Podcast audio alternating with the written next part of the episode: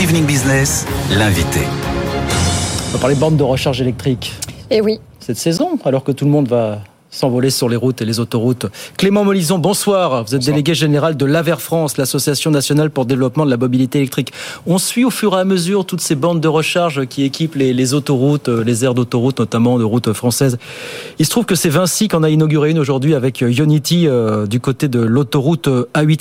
On, a passé il y a quelques semaines la barre des, des 100 000 bornes de recharge avec un an et demi de retard. Voilà, c'est ça, j'allais dire enfin. Exactement, on y est. Mais est-ce que vous dites ce cap des 100 000 bornes de recharge dans l'esprit des Français, on passe un cap psychologique? Est-ce que vous le voyez comme ça, vous, quand même? Bien sûr, bien sûr, c'est un cap, euh, c'est un cap symbolique. On l'a franchi euh, début mai 2023. Euh, Initialement, c'était pour fin 2022. Donc voilà, après le retard, il a apprécié chacun en fonction des objectifs qui avaient été fixés. Mais c'est vrai qu'il est, il est, il est symbolique et il est important parce qu'on en a parlé longtemps, pendant de longs mois, et forcément ne pas l'atteindre, ça crée ce sentiment qu'il n'y a pas de borne. C'est pas le cas. On a le deuxième plus grand réseau européen. On va en reparler. Les autoroutes aujourd'hui sont massivement équipées. Donc, en réalité, il y a déjà des bornes qui sont euh, Et le premier réseau européen pour nos auditeurs? Les Pays-Bas. D'accord. Pays-Bas, euh, nous on est deuxième et l'Allemagne est derrière nous, alors qu'ils ont un territoire quand même conséquent, ils ont un petit peu plus de véhicules que nous. Donc euh, voilà, on voit que ça doit vraiment s'apprécier en fonction des, pays et des caractéristiques du territoire. Mais euh, ce que vous dites aussi, c'est qu'il faudrait en 2030 pouvoir disposer de 330 000, voire 480 000 points de recharge qui soient ouverts et disponibles pour le grand public, parce que à cet horizon, ce sont entre 5 et 7 millions de véhicules 100% euh, électrique qui devrait circuler en France. Donc, euh, en fait, on est encore très loin du compte. Bah, c'est qu'un seul cap qu'on a franchi. On va franchir les 200 000, les 300 000 et ainsi de suite. Ah, les 200 000, c'est pour quand alors? Les paris sont pris, mais non, l'idée c'est quand même que on ait un déploiement qui soit euh, continu, qui permette toujours de répondre aux besoins des usagers, des utilisateurs. Et donc oui, ce 100 000, c'est rien, c'est pas pas suffisant. Euh, C'était nécessaire de l'atteindre aujourd'hui, mais c'est pas suffisant pour les besoins que l'on aura demain. Mm. Donc les, les, les, installateurs vont continuer à faire des, des déploiements. Mais c'est pour ça qu'on voulait vous avoir aussi, parce qu'on se dit peut-être que cet été déjà va constituer un premier test pour voir comment ça se passe sur les autoroutes, sur les aires d'autoroute. Si on fait la queue de manière absolument démesurée, si les bornes de recharge fonctionnent effectivement, comment est-ce que vous allez regarder ça cet été? C'est intéressant quand même ce qui va se passer là quand même. Hein, Alors, euh, déjà, la, la, la, première bonne nouvelle qu'on peut euh, faire passer, c'est que 99% des aires de service sont équipées aujourd'hui. Oui. Euh, c'est à peu près 3000 points de charge qui seront disponibles et 80% euh, de ces points de charge sont de la recharge ultra rapide, donc une recharge en 20-30 minutes. Déjà, ça c'est une très bonne nouvelle. On espérait être à 90%, on est à 99%. Presque l'ensemble du réseau autoroutier routier concédé est équipé. Et effectivement, l'idée, c'est d'éviter les saturations, d'éviter de faire la queue. Et donc, c'est des stations qui sont importantes, qui sont dimensionnées spécifiquement pour les départs euh, en vacances. Donc, euh, voilà a priori, tous les voyants sont au vert. Nous, on va discuter pendant tout l'été avec les sociétés autoroutières, avec les opérateurs de recharge, savoir s'ils repèrent des zones de tension, des zones de saturation, comme on l'a fait l'an dernier, au final, il n'y a rien eu de particulier euh, à, signaler. Et on, est assez confiant pour cet été et les étés à venir, mais il va falloir là aussi euh, reprendre des déploiements, renforcer les réseaux assez rapidement. Mais vous êtes confiant parce que là, euh, on se concentre sur les autoroutes. Est-ce que vous êtes aussi confiant sur les routes nationales qui, en fait, représente le plus gros du problème? En fait, sur les routes nationales, on a un peu la même situation que pour euh, que pour faire son, son plein, c'est-à-dire que euh, vous allez avoir différents types de stations, notamment des stations sur les, les, supermarchés. C'est la même chose avec la recharge. C'est aussi là où on va trouver des bornes.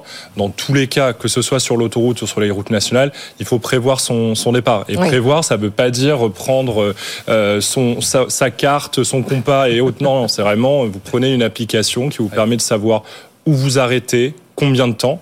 Et généralement, on peut faire ça en parallèle de ces pauses obligatoires, conseillées plutôt, euh, toutes les deux heures. La, bonne nouvelle du moment, c'est qu'on a des, prix qui baissent au bord de, recharge, entre la baisse des prix de, l'énergie puis le, bouclier tarifaire. Même si on a quand même, alors, comme l'a dit, on a quand même des prix qui sont plus élevés aujourd'hui qu'avant la crise, malgré tout aujourd'hui au bord de recharge euh, Déjà, il faut vraiment dire, hein, sur, euh, sur autoroute, ou en tout cas sur de la recharge rapide, ultra rapide, euh, c'est une recharge qui est plus chère qu'une recharge que vous allez faire toute la nuit en bas de chez vous. Donc ça, c'est une évidence, c'est le cas, il faut le savoir. Mais pour autant, des déplacements de plus de 400 km, c'est en moyenne 1 à 2 par Français. Donc, ce qu'il faut regarder, c'est le budget carburant, et il est quand même bien moins important en électrique qu'avec un, un véhicule thermique. Mmh. Mais c'est vrai que sur l'autoroute ou sur de la recharge ultra rapide, vous allez payer euh, plus cher. Mais finalement, euh, on est en train de parler d'un marché nerveux. Est-ce que vous dites euh, que nous allons devoir vivre avec des fluctuations de prix incessantes? Je pourrais pas, je pourrais pas répondre de façon extrêmement précise là-dessus. C'est vrai que c'est un marché qui est en reconstruction. Oui. Euh, on a à peine une dizaine d'années de véritablement mobilité électrique moderne derrière nous, avec les déploiements qu'on connaît sur les infrastructures de recharge. On a de plus en plus d'acteurs qui se lancent sur ce marché. Donc il va y avoir des stratégies des différentes entreprises pour se positionner.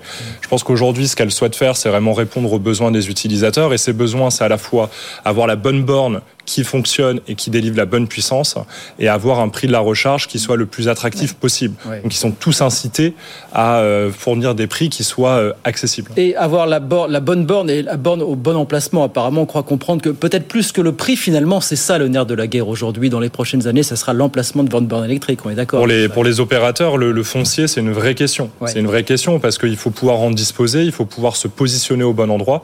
Et oui, tout à fait. À partir de combien de bornes électriques? C'est une question sans réponse. Je sais bien, vous considérez que euh, cette question de, de, la recharge, de la peur d'être en panne sèche ne sera plus un problème psychologique. Est-ce que là, à partir de combien de bornes électriques on lève le frein psychologique à l'achat d'un véhicule électrique pour vous finalement? Parce en que c'est un des freins avec le prix ouais. aujourd'hui, hein, c'est identifié en, hein, clairement. En fait, pour moi, ce frein, il va pas être levé par les bornes, il va être levé par les, par les utilisateurs batteries. de véhicules euh, ouais. électriques. C'est-à-dire que plus on va avoir d'utilisateurs, plus on va avoir de personnes qui vont tester un véhicule électrique, que ça soit en achetant un véhicule, mais aussi en faisant de la location courte durée, longue durée, euh, en utilisant le véhicule de fonction du travail. Bref, en, en si, vous, si, vous, avez perpétuellement la peur, pardon de le dire comme ça, de, de tomber en rade quelque part en ville ou sur l'autoroute. Euh, comment est-ce que vous levez ce frein-là finalement?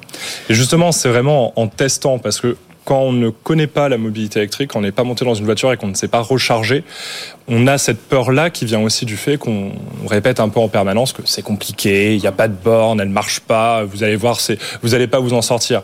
C'est pas vrai, en réalité, on s'en sort et euh, nous, on a fait, euh, on avait fait une enquête d'opinion il, y a, il y a deux ans, 94% des, des, utilisateurs étaient satisfaits de leur véhicule. Ouais. Ça veut dire que en définitive, même la recharge n'est pas une difficulté pour eux. Donc vraiment, il faut essayer les véhicules, il faut essayer la recharge, et c'est à partir de ce moment-là où on va peu à peu avoir des gens qui auront moins la peur de prendre la route avec une voiture électrique. Mais est-ce que ce n'est pas un problème qui peut être aussi euh, réglé euh, sur les avancées qui vont être faites au niveau des batteries, puisque j'imagine que plus on va investir dans la recherche et dans le développement, plus on va réussir à avoir des batteries euh, autonomes de plus en plus longtemps c'est une vraie question aujourd'hui de savoir s'il faut, se s'il faut aller vers plus de, de grandes batteries avec en tout cas des capacités, des autonomies très importantes oui. ou au contraire des plus petites batteries mais qu'on rechargerait plus, plus souvent. Il n'y a pas aujourd'hui une tendance forte qui se dessine. On voit quand même que les constructeurs, parce qu'ils savent que les utilisateurs demandent des autonomies importantes, proposent de plus en plus de modèles avec ces autonomies-là. Est-ce que demain on va avoir une batterie qui permet de faire 2000 km sans surcharger oui. Je ne sais pas. Peut-être. En tout cas, ce qui va aussi arbitrer ça, c'est le prix du véhicule et est-ce qu'il répond bien aux besoins de mobilité de, de l'utilisateur. Bon, bon, suivant en tout cas ce qui va se passer cet été sur les routes et autoroutes de oui. France autour de ces véhicules. Le chiffre, c'est 1,3 million de véhicules électriques et hybrides aujourd'hui en France. Hybrides rechargeables, oui, tout à fait. Donc on est à quoi? 2% du, du, parc auto à peu près C'est ça, ça reste, voilà. on est encore dans les prémices voilà, voilà. de ce développement, mais euh, s'il faut regarder, c'est la tendance. Aujourd'hui, un véhicule ouais, sur 4, un véhicule sur 5 est électrifié. Merci beaucoup Clément Molison, merci de passer nous voir ce soir, le délégué général de l'AVER France, Association nationale pour le développement de la, la, mobilité électrique. Merci beaucoup de passer nous voir, à très vite. Merci. Avec plaisir sur BFM Business.